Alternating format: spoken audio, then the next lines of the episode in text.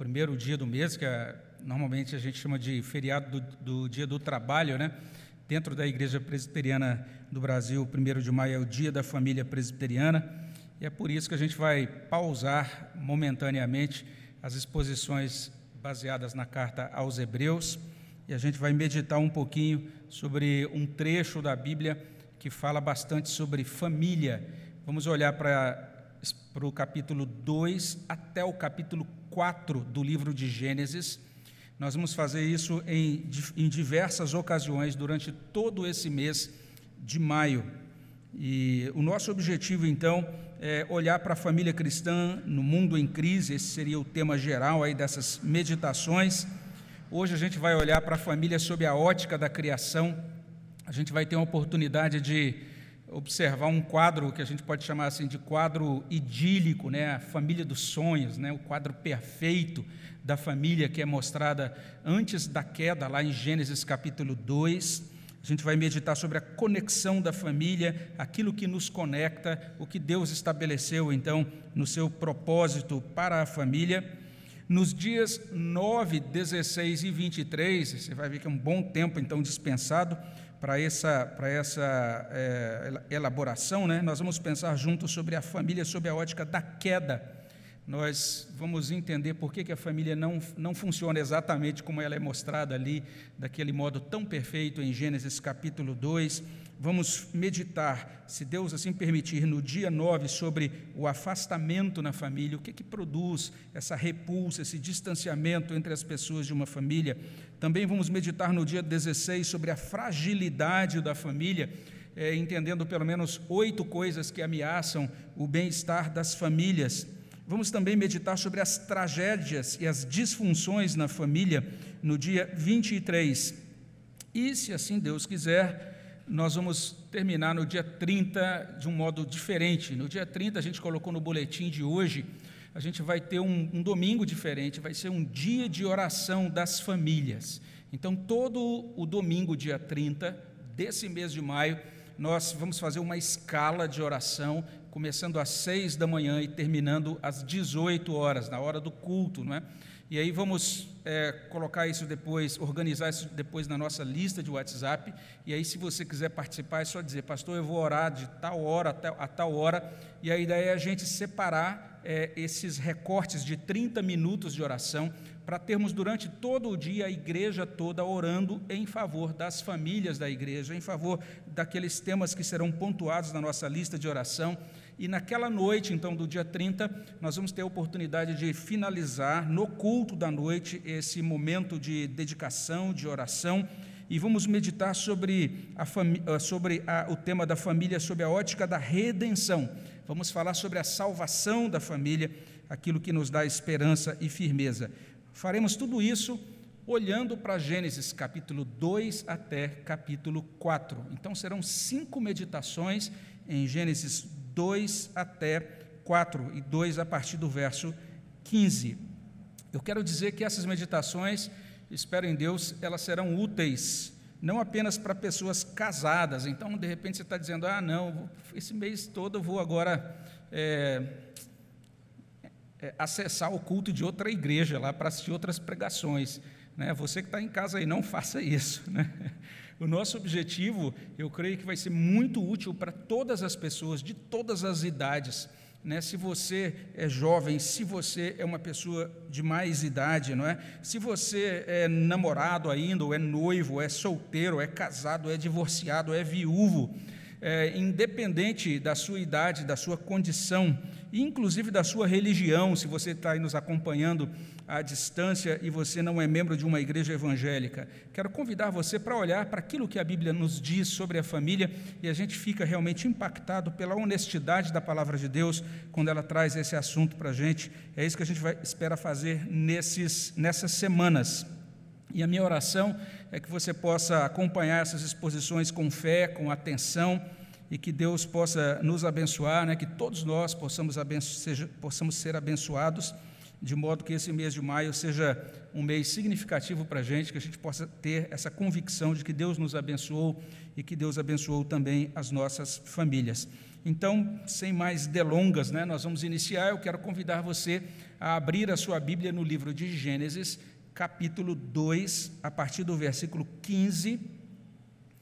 Gênesis 2, a partir do versículo 15. E nós vamos fazer a leitura desse trecho da palavra de Deus, Gênesis 2, 15. Aqueles que estão aqui podem ler comigo, a gente vai fazer uma leitura em conjunto, aqueles que quiserem ler comigo, e você é convidado a acompanhar aí também da sua casa. Vamos ler juntos a palavra do nosso Deus. Tomou, pois, o Senhor Deus ao homem e o colocou no jardim do Éden para o cultivar e o guardar. E o Senhor Deus lhe deu esta ordem: De toda árvore do jardim comerás livremente, mas da árvore do conhecimento do bem e do mal não comerás porque no dia em que dela comeres, certamente morrerás. Disse mais o Senhor Deus: Não é bom que o homem esteja só. Far-lhe-ei uma auxiliadora que lhe seja idônea. Havendo, pois, o Senhor Deus formado da terra todos os animais do campo e todas as aves dos céus, trouxe-os ao homem para ver como este lhe chamaria. E o nome que o homem desse a todos os seres viventes esse seria o nome deles. Deu nome o homem a todos os animais domésticos, às aves dos céus e a todos os animais selváticos. Para o homem, todavia, não se achava uma auxiliadora que lhe fosse idônea. Então, o Senhor Deus fez cair pesado sono sobre o homem e este adormeceu. Tomou uma das suas costelas e fechou o lugar com carne. E a costela que o Senhor Deus tomara ao homem transformou-a numa mulher e lhe a trouxe. E disse o homem: Esta, afinal, é osso dos meus ossos e carne da minha carne. Chamar-se-á varoa, porquanto do varão foi tomada. Por isso, deixa o homem pai e mãe e se une à sua mulher, tornando-se os dois uma só carne. Ora, um e outro, o homem e a sua mulher, estavam nus e não se envergonhavam. Vamos orar ao nosso Deus? Obrigado, Senhor, pela tua bondade, pela graça do Senhor, ó Deus, que nos assiste. Nós colocamos, ó Deus, as nossas vidas diante do Senhor, suplicando que a tua palavra fale aos nossos corações. Ajuda-nos, instrui-nos e abençoa, Senhor Deus, a nossa vida. Ó Deus, abençoa nossa alma com a tua palavra. É o que pedimos no nome de Jesus. Amém, Senhor Deus. Nós vamos começar a pensar sobre família olhando para esse relato aqui da criação, a Bíblia começa dessa maneira, a Bíblia começa com Deus criando todas as coisas. No princípio criou Deus os céus e a terra.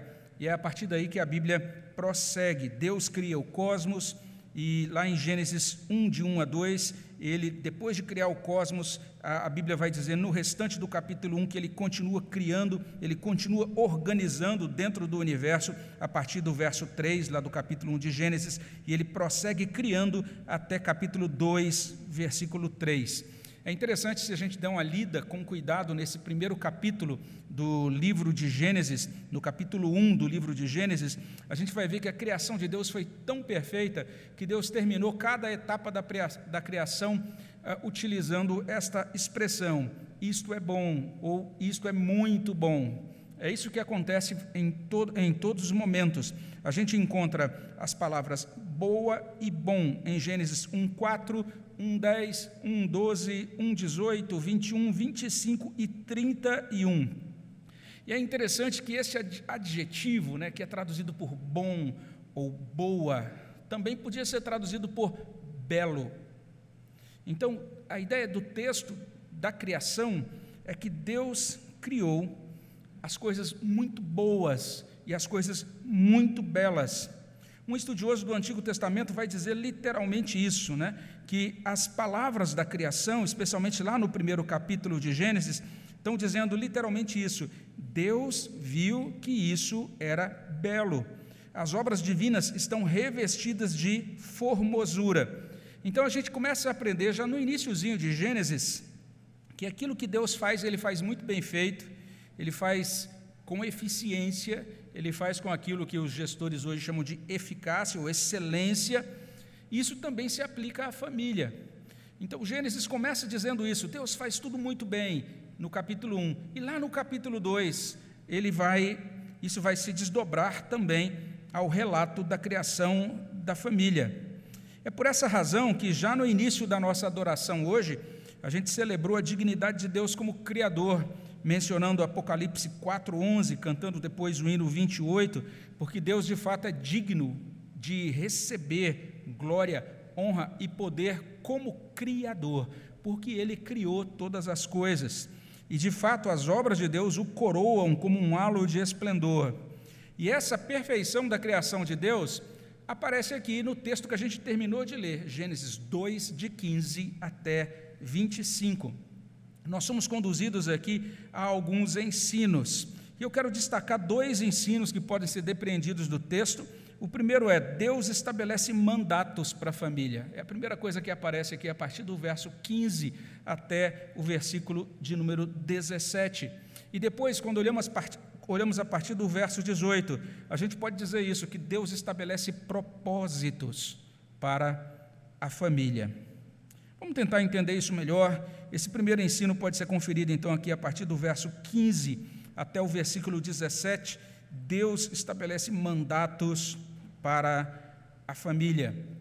Se você olha para o verso 15, você vai notar que o primeiro casal devia trabalhar no mundo criado por Deus e ele devia fazer isso de um modo agradável a Deus. Diz assim: Tomou, pois, o Senhor Deus ao homem e o colocou no jardim do Éden para o cultivar e o guardar.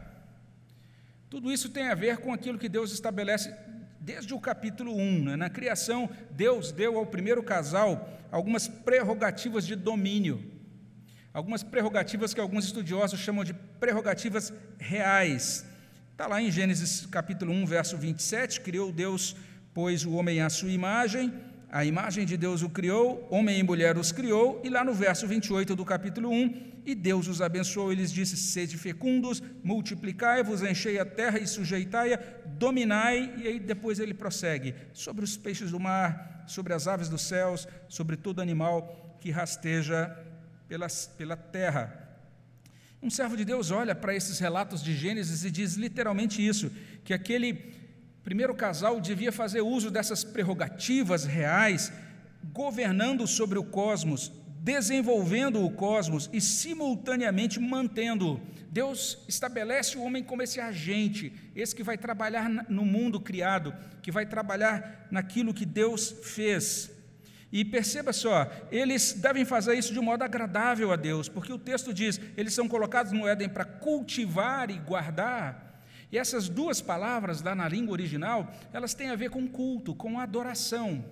Quando lá no Novo Testamento a gente lê, por exemplo, que tudo deve ser feito para a glória de Deus e que todo o trabalho, seja o trabalho mais simples, deve ser feito em nome de Jesus e para a honra de Jesus, isso é um desdobramento de Gênesis capítulo 2, versículo 15. É porque essas duas palavras tem, eram, foram usadas, são usadas na Escritura em outros contextos, em contextos ligados ao culto no tabernáculo ou ao culto no templo. Então, são palavras muito especiais que Deus separou. Vocês vão servir, vocês vão trabalhar no jardim, vão fazer isso de um modo agradável a mim, vão fazer isso como ato de culto para o meu nome.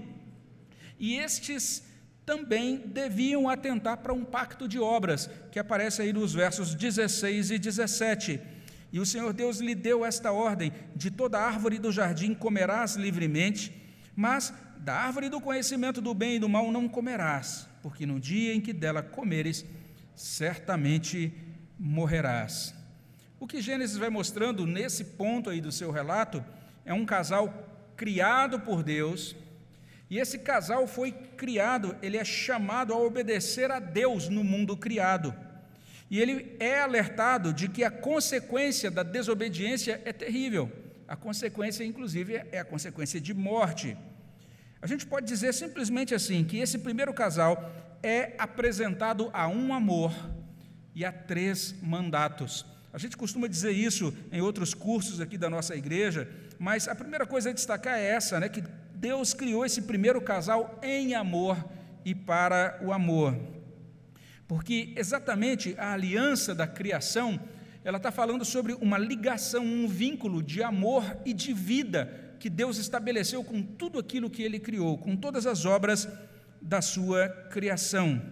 Mas ele vai mostrando que a gestão dessa vida, o desfrute dessa vida que ele criou, demandam a observação de um mandato espiritual. Ou seja, Deus criou o homem para amá-lo, Deus criou o homem para obedecê-lo. Deus criou o homem para ter comunhão com Ele e caminhar com Ele como o seu Deus, o seu Senhor nesse mundo. Além disso, Deus dá um homem, ao homem também, dá a esse primeiro casal, aquilo que a gente pode chamar de mandato social, porque o homem vai ser conectado não apenas com Deus, mas também com o seu próximo. Ele nos cria para, termos conexão, não apenas vertical com Deus, com o Criador, mas também horizontal, uma comunhão com o nosso próximo, amar ao nosso próximo como amamos a nós mesmos. E Deus dá também ao homem um mandato cultural, é o mandato de amar e cuidar da criação, de trabalhar, de produzir cultura, de produzir tecnologia, então de cuidar, fazer aquilo que é necessário para cuidar deste jardim criado por Deus. Então, o casamento e a família, aquilo que a gente vai dizer daqui a pouquinho sobre família, tudo isso deve ser visto à luz desses mandatos. A primeira coisa que o relato nos diz é: Deus deu à família mandatos. Deus deu às suas criaturas, aos seres humanos, esses mandatos. E é nesse sentido que talvez você possa ouvir e dizer: Ah, eu, eu sou um adolescente, ou eu sou um jovem, ou eu sou um solteiro ainda, um adulto ainda solteiro, ou então sou divorciado, ou sou viúvo, não preciso me preocupar com mandatos de Deus para a família. Mas o fato é que esses mandatos de Deus, que se encontram aqui em Gênesis 2, de 15 a 17, eles são mandatos para cada ser humano na face da terra. E não seria exagero a gente dizer que tudo que se desdobra até o fim da Bíblia, a partir desse ponto até o fim, nada mais é do que consequência desses mandatos. Tudo deflui desses mandatos. Saber que Deus existe, amar a esse Deus mais do que tudo, enxergar o outro, enxergar o próximo e saber fazer uma conexão, interagir com esse próximo, com essa outra pessoa, com integridade, com sabedoria, com respeito, desenvolvendo empatia ao ponto de amá-lo como a si mesmo, perceber-se integrado à criação, assumir-se como um bom gestor da vida e dos recursos. Acima de tudo, viver tudo isso como resposta de adoração ao Criador, de modo que quando a vida terminar aqui, a gente vai poder desfrutar de vida eterna com Ele para sempre. Todas essas coisas estão incluídas nesses mandatos. Os mandatos divinos nos ajudam em todas essas frentes, e é por isso que eles são tão preciosos, por isso a gente precisa prestar atenção neles. Então Deus estabelece mandatos. E daqui a pouquinho, a partir do verso 18, o texto começa a falar sobre família, mas não é sem razão, não é por acaso que antes de mencionar que não é bom que o homem esteja só, Deus menciona, ele toma o homem, coloca no jardim, lhe dá incumbências e lhe dá ordenanças, lhe dá instruções do, de, de, todos esses mandatos é, mencionados aqui, especialmente do mandato espiritual. Quando a gente pensa em família, então, a gente precisa entender que Deus estabelece mandatos para a família, a família precisa prestar atenção nos mandatos divinos, esse é o primeiro ensino que a gente pode mencionar a partir do texto. Mas não apenas isso, a gente, tendo fixado isso, pode entender, em segundo lugar, que Deus estabelece propósitos para a família. E aqui eu preciso ter muito cuidado para não me delongar, porque realmente o conteúdo aqui é um pouco mais extenso, não é? Mas, basicamente, esse texto de Gênesis capítulo 2, a partir do verso 18 até o verso 25, ele vai mostrar basicamente quatro propósitos bem definidos. A partir desse verso 18, a gente vai verificar que Deus criou a família e que a família, nesses moldes, nesses termos da criação de Deus, atende quatro necessidades humanas que são extremamente importantes. Primeiro, Deus criou a família para prover a nossa necessidade de ajuda e correspondência. Versos 18 até 20. Segundo, Deus criou a família para prover desfrute de amor conjugal. Versos 21 até 24.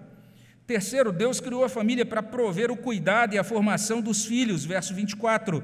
E Deus criou a família para prover relações honestas. Verso 25. Vamos olhar rapidamente para essas quatro coisas. E observe bem, é, tudo isso está mostrando a família não foi criado, criada por acaso.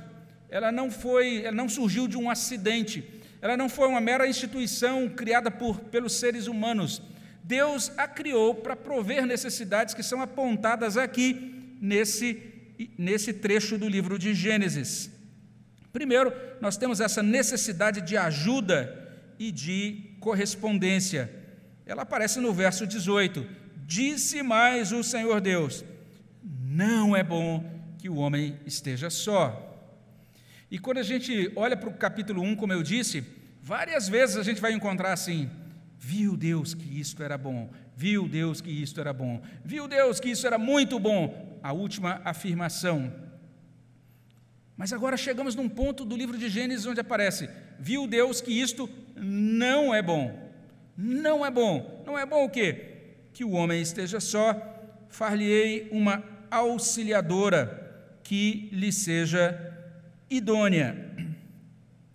É muito comum a gente olhar para Gênesis 2,18, normalmente a gente sempre vê esse texto sendo usado para provar aí biblicamente né, a questão da submissão da feminina, dizendo, olha, Deus criou a mulher para ser auxiliadora. Temos até aí no nosso, na nossa denominação, a nossa sociedade auxiliadora feminina, não é?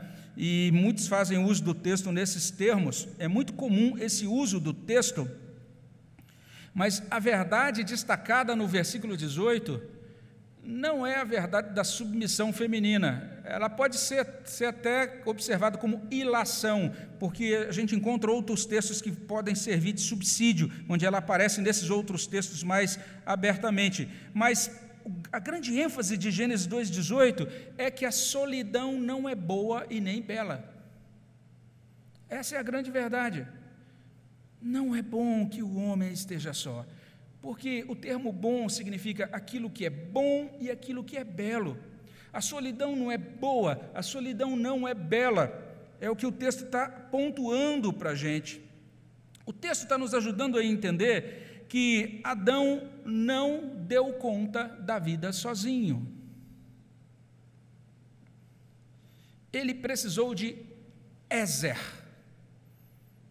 auxiliadora, auxílio. Falei uma Ezer, uma auxiliadora, esse é o termo lá no original. Esse termo, Ezer, significa ajuda, significa auxílio, daí Ebenezer, até aqui nos ajudou o Senhor. Então, é uma palavra muito rica. Israel precisou do socorro, da ajuda do Senhor. Adão também precisou do socorro, da ajuda do Senhor. O socorro do Senhor para Adão foi Eva. Falhei uma Ezer, alguém que vai socorrê-lo, alguém que vai ajudá-lo. Nós precisamos de ajuda. Nós temos aí na revista corrigida essa tradução: far-lhe-ei uma adjutora. Ou na King James atualizada, farei para ele alguém que o ajude. Ou na NVI, farei para ele alguém que o auxilie. E a necessidade de correspondência aparece nos versos 18 e também no verso 20.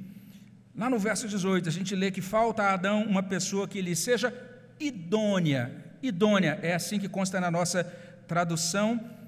Como diz aí, como a gente terminou de ver na revista corrigida, falei uma adjutora, mas a revista corrigida continua dizendo assim: uma adjutora que esteja como diante dele.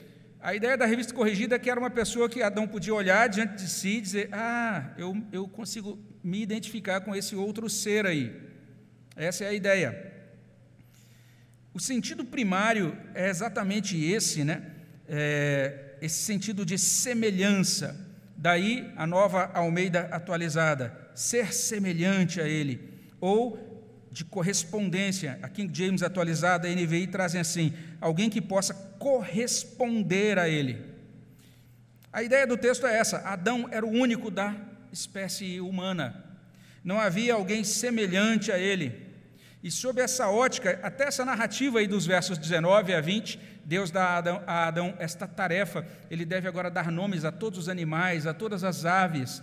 E alguém fica, falando, fica, fica tentando descobrir por que Deus fez isso. Existem várias explicações bem interessantes, mas o que chama atenção, e eu quero destacar nesta noite, é especialmente que no final do verso 20 consta esta expressão: Para o homem, todavia, não se achava uma auxiliadora que lhe fosse idônea, que lhe correspondesse ou que fosse semelhante a ele.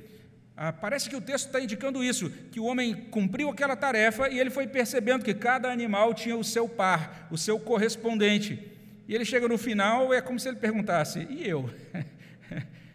Por que, que eu não tenho ninguém? Por que, que eu não tenho nenhum correspondente?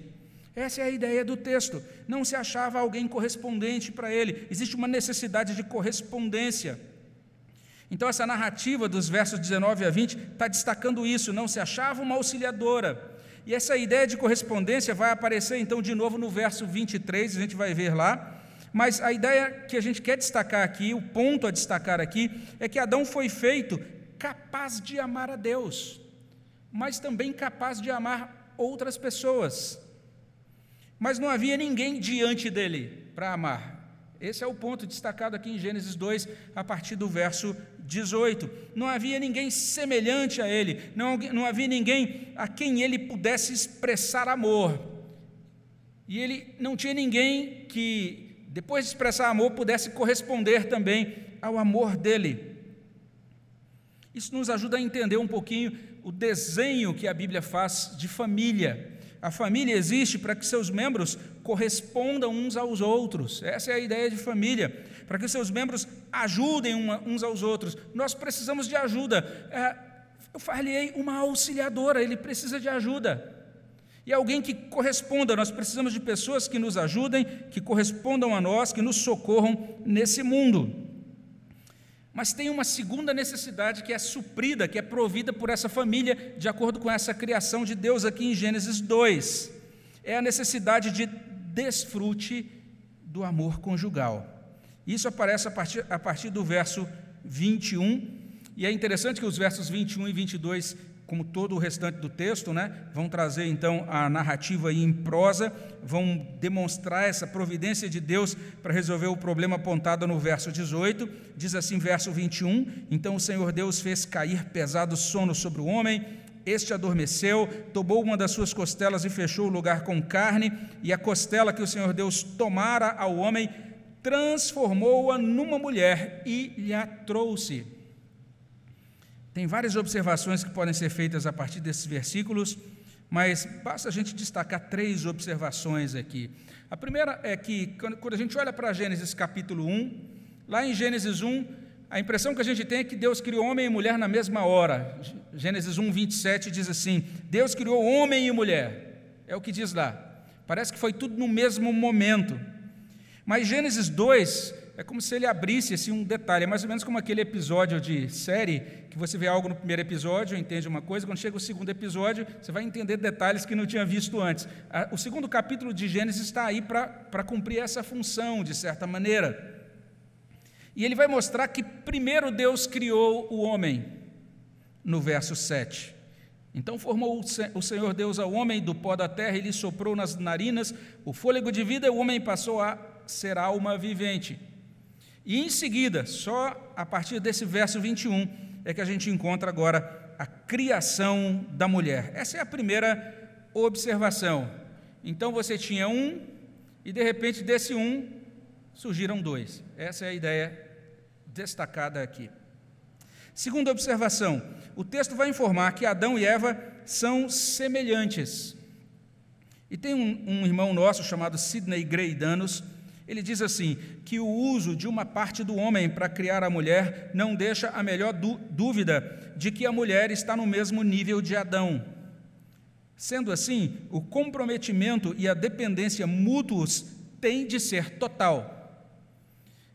É bem interessante essa ideia. Ou seja, o que Gênesis traz é a criação da mulher e ela tem o mesmo status, a mesma dignidade do homem. E agora é por isso que eles vão caminhar nesse comprometimento e dependência mútuos. Mas temos uma terceira observação: é que depois de criar a mulher, o texto no verso 22 diz assim: O Senhor lhe a trouxe. Deus cria a mulher, depois ele conduz a mulher a Adão. Nesse sentido, um intérprete de Gênesis chega ao ponto de dizer o seguinte: que o próprio Deus, como pai da noiva, leva a mulher ao homem. Os intérpretes antigos, especialmente os chamados pais gregos, eles olhavam para esse texto e diziam assim: Deus foi o primeiro ninfagogo. Usavam essa palavra esquisita, né? ninfagogo. O que é isso? Ninfagogo, lá na cultura dos gregos, era a pessoa responsável, ela era incumbida né? De acompanhar a noiva e ela, ele levava a noiva até a casa do noivo, onde acontecia a cerimônia de casamento. Então é exatamente por isso que nos casamentos cristãos hoje existe esse costume né, do pai entrar com a noiva e entregar a noiva nas mãos do noivo. Isso é assim porque Deus levou, Ele fez a mulher, Ele criou aquela primeira mulher e a levou ao seu noivo. É assim que os pais fazem mesmo, né? Eles criam as suas filhas e depois têm que entregar as suas filhas nas mãos de um marmanjo, digo, de um servo de Deus respeitável. E a gente olha então para esse texto e percebe então o modo como até algumas práticas nossas estão alicerçadas aí nesse ato criador de Gênesis capítulo 2. E quando a gente olha para tudo isso, o que são essas coisas? Provisões para a vida afetiva, para a vida conjugal. Porque nós temos essa necessidade, a necessidade de encontrarmos, de sermos ajudados, de encontrarmos correspondência e também de termos esse desfrute do amor conjugal. É claro que o Novo Testamento vai esclarecer que nem todos são chamados para isso, Jesus vai explicar isso lá em Mateus 19, mas também a Bíblia vai dizer isso, que Deus propiciou essa bênção. Isso fica bastante claro no verso 23. Então, até verso 22, texto em prosa. Quando chega no verso 23, surpreendentemente, lá no hebraico, o texto se torna poesia. Então, o verso 23 é o primeiro poema da Bíblia. Não é só isso, o verso 23, gente, é a primeira vez que o ser humano fala na Bíblia. E a primeira vez que o ser humano fala na Bíblia é um poema, e é um poema de amor. Isso deveria chamar muito a nossa atenção nesse livro que é a palavra de Deus. Diz, diz assim o verso 23 no início: E disse o homem: Esta, afinal, é osso dos meus ossos e carne da minha carne. É, isso, é assim que está na nossa tradução. E a gente pode ler nesse tom festivo, porque o tom é realmente festivo. Lá no hebraico começa com esta, afinal. É assim que está lá. E daí, outras traduções. A King James vai dizer, esta sim. É muito bom. A, a, ficou muito boa a tradução da King James. Na Bíblia a mensagem também ficou muito bom. Eugene Peterson traduz assim: até que enfim. Essa é osso dos meus ossos e carne da minha carne. E aí temos o outro tradutor, Clyde Francisco, ele traduz: Esta é ela. Muito boa essa tradução. A revista corrigida traz: Esta é agora. Mas a revista corrigida perde essa ênfase festiva. Lá no hebraico, literalmente está assim: Esta uma. É, é assim que está literal lá. E a ideia comunicada é a seguinte: Adão fez aquele exercício lá atrás ele verificou que para as diferentes espécies existia a sua contraparte, ele não encontrou ninguém que fosse a sua contraparte. Deus então o faz dormir e quando ele acorda, ela está lá. E quando ele a vê, ele diz: Esta é ela. Ele está dizendo para Deus: Deus, não precisa fazer nenhuma outra. É ela. É isso que ele está dizendo. Ela é a minha contraparte, ela é semelhante a mim, ela é osso dos meus ossos, ela é carne da minha carne. Assim como os outros têm os seus pares semelhantes, agora eu também tenho o meu par semelhante. Essa é a ideia. E assim como ele havia dado nome a todos os outros animais, agora ele vai dar nome a ela. Ele diz: chamar-lhe-ei, ou chamar-se-á varoa, porquanto do varão foi tomada. Depois de nomear todos os outros seres, agora ele nomeia a sua querida esposa. E lá no hebraico ele a chama de uma expressão né, que significa literalmente mulher, esposa. Chamar-se-á mulher, chamar-se-á esposa. É, é assim que consta lá no texto original. E isso é assim porque ela foi tirada do homem, do marido. Mas tem uma outra coisa muito interessante que não dá para reproduzir na língua portuguesa é que lá na língua hebraica, as letras que compõem a palavra mulher estão contidas dentro das letras que compõem a palavra marido. Literalmente, ela foi tirada dele, agora a designação mulher é tirada de homem na língua hebraica. É por isso que também, tanto no casamento judeu como nos casamentos cristãos, a mulher recebe nome do marido. É por isso que existe essa tradição, porque lá em Gênesis ela recebe uma designação, um título que é tirado do título da designação do marido. Isso é extremamente rico e tem muita coisa da nossa cultura contemporânea que a gente nem imagina o quanto a gente deve isso à cultura judaica ou à palavra de Deus. Não é apenas uma, uma, uma mera tradição cartorial, não é? Então, esse é o primeiro poema da Bíblia. É a primeira palavra de um ser humano na, na Bíblia. E também a gente pode até chamar de o primeiro cântico da Bíblia. E não haveria problema nenhum em a gente chamar esse cântico de o cântico do amor.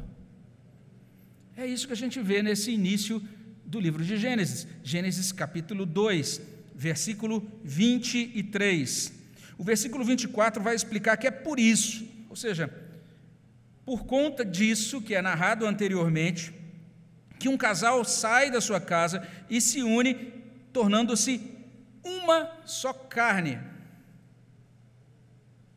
O texto vai dizer assim: dois foram feitos de um. No casamento, dois se tornam um. E fazem uma espécie de atualização daquela grande verdade de Deus na criação.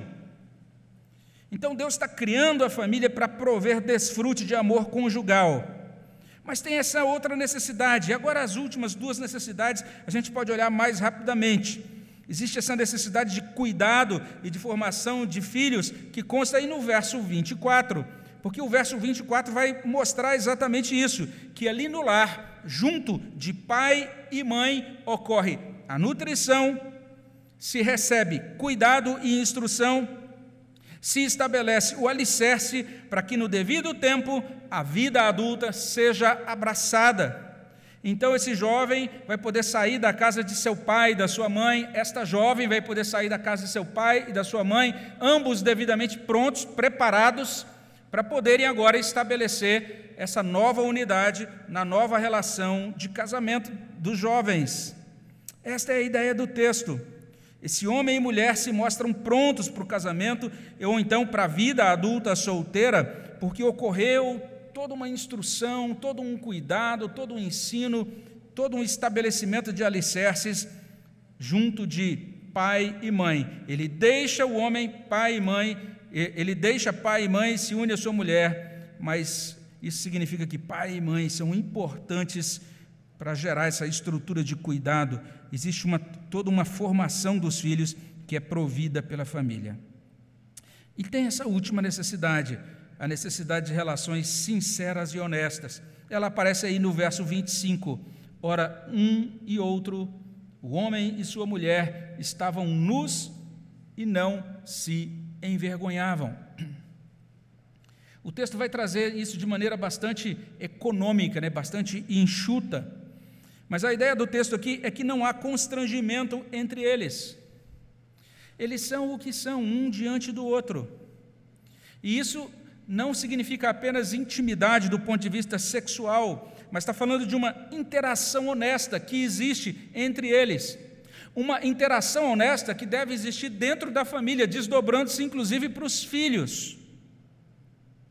A gente sabe bem como isso é, como isso acontece se a gente tem uma estrutura familiar mais ou menos estável. Como é bom isso, né? Você sai, termina uma semana, um dia cheio e você teve que passar um dia, quem sabe, ali em reuniões de negócios, ou atendendo clientes, ou fazendo outras atividades, seguindo um monte de protocolos. Aí você chega em casa, você pode colocar aquela sua chinela, aquela sua blusa com os quatro furinhos, assim, que você gosta, predileta, né? E aí você está tranquilo, você está em casa, você pode ser quem você é, você está entre os seus, você está dentro da sua família. A família agora ela provê esse ambiente de segurança. Você sabe que ninguém vai tirar uma foto sua e postar nas redes sociais, né? Você com aquela sua camiseta furada. Ninguém vai, sei lá, é, constranger você. Você vai ter essa liberdade porque você está dentro da sua família.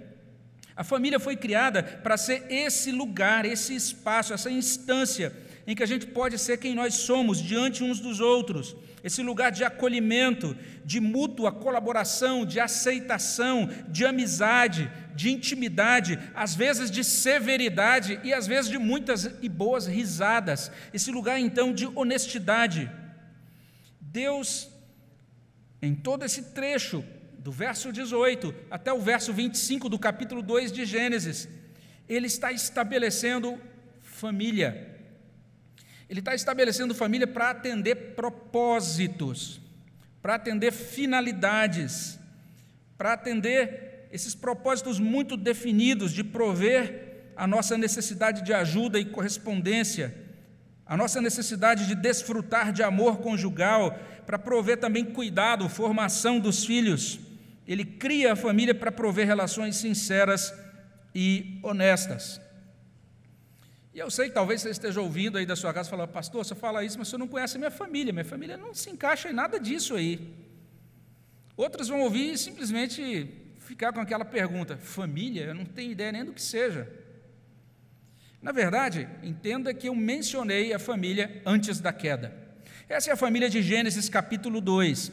O pecado não havia entrado na história ainda. É a família conforme a criação de Deus. Deus estabelece mandatos para a família. E Deus estabelece então uma família com propósitos. Ele estabelece propósitos para a família. A gente pode concluir a partir desse ponto dizendo algumas coisas. Uma das coisas que a gente pode dizer é que quando olhamos para esse texto, para essa ordem das coisas em Gênesis 2, a partir do verso 15, a gente vê aqui a ordem de Deus para a vida. Deus está estabelecendo a ordem da vida para a família, a ordem da vida de modo muito mais amplo para todas as pessoas. O que o texto vai mostrar para a gente, esse chamado relato da criação, é que Deus nos criou para conexões. A gente foi estabelecido para uma dupla conexão, uma conexão com Deus, com o nosso Criador, uma conexão também com as pessoas e com esse universo que Ele criou.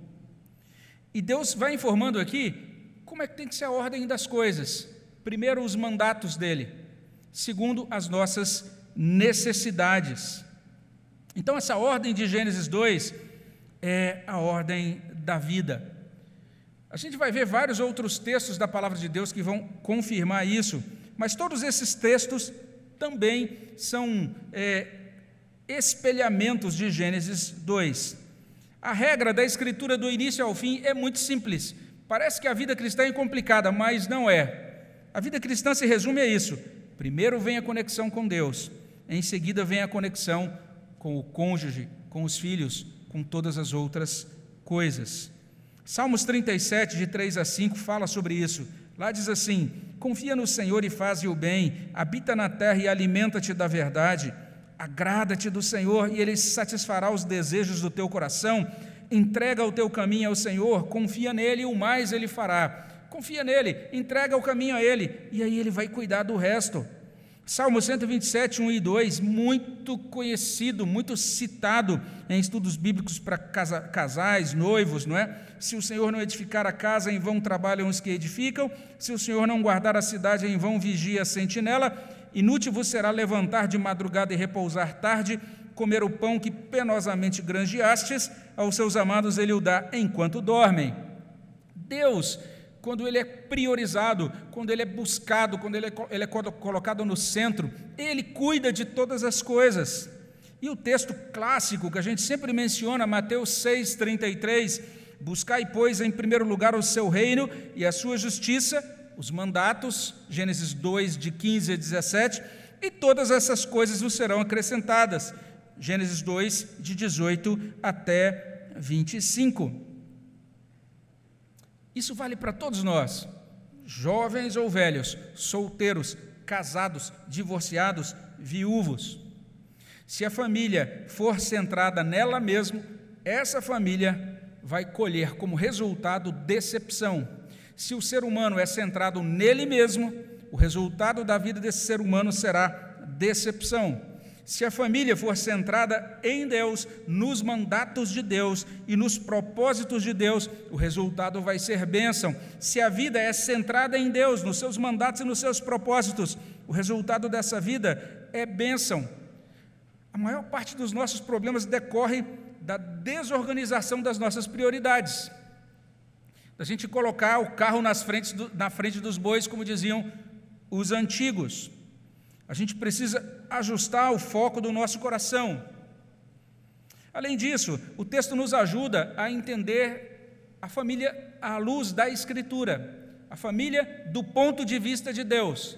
A família tem sido criticada, às vezes a família é mencionada com certo desdém, ou com certo cinismo, ou com certo sarcasmo. Outras vezes a família é mostrada como um fruto simplesmente de arranjos sociais ou de decisões da cultura ou da sociedade, como se o próprio homem pudesse inventar, criar, modificar, reconfigurar, reformatar a, a família, como se a família fosse uma invenção ou algo que está debaixo da, do alvitre humano. Mas não é assim. Deus a criou, Deus a estabeleceu. Deus criou a família como algo bom, como algo belo. Nós podemos nos maravilhar, nós podemos agradecer a Deus pela narrativa da, da criação aqui de Gênesis capítulo 2. Nós podemos investir no nosso relacionamento com Deus, porque Ele nos criou para isso, para respondermos a Ele, a Ele nos termos dos seus mandatos. E nós podemos também acreditar que Deus, que criou a família, Ele sabe do que a nossa família precisa. Ele sabe daquilo que a gente precisa para aprender a viver em família. Gênesis nos dá uma nota, já assim, nas primeiras páginas da Escritura, nós começamos a entender que se a gente quer de fato entender o que é família e como viver nesse mundo, no contexto de uma família, a gente não precisa tatear no escuro. Existe um ideal, existe um modelo da criação. A gente tem que aprender a olhar para ele. Jesus olhou para ele. Quando perguntaram a Jesus sobre o divórcio, ele diz: Olha, vamos ver como que era lá no princípio. Ele olhou para Gênesis capítulo 2, versículo 23, 24. Quando Paulo também precisou explicar a relação entre Cristo e a igreja, como é que os maridos deviam tratar as esposas, ele falou: Peraí, deixa eu explicar para vocês como que é isso. Ele voltou lá para Gênesis 2, 23, 24. A gente precisa aprender com a própria Escritura. A Escritura se volta para o relato de Gênesis 2, todas as vezes quando ela tenta explicar algo sobre família. Então, quando nós passarmos por crises em família, ou quando nós tivermos que dar respostas sobre família, vai ser muito bom, ao invés de olharmos os folhetins ou os links das últimas postagens, que nós possamos nos voltar para o relato das Escrituras. Entender, Deus deu mandatos, Deus estabeleceu propósitos, a família atende a determinados propósitos. E a gente pode até dizer mais, Deus nos deu a igreja como família.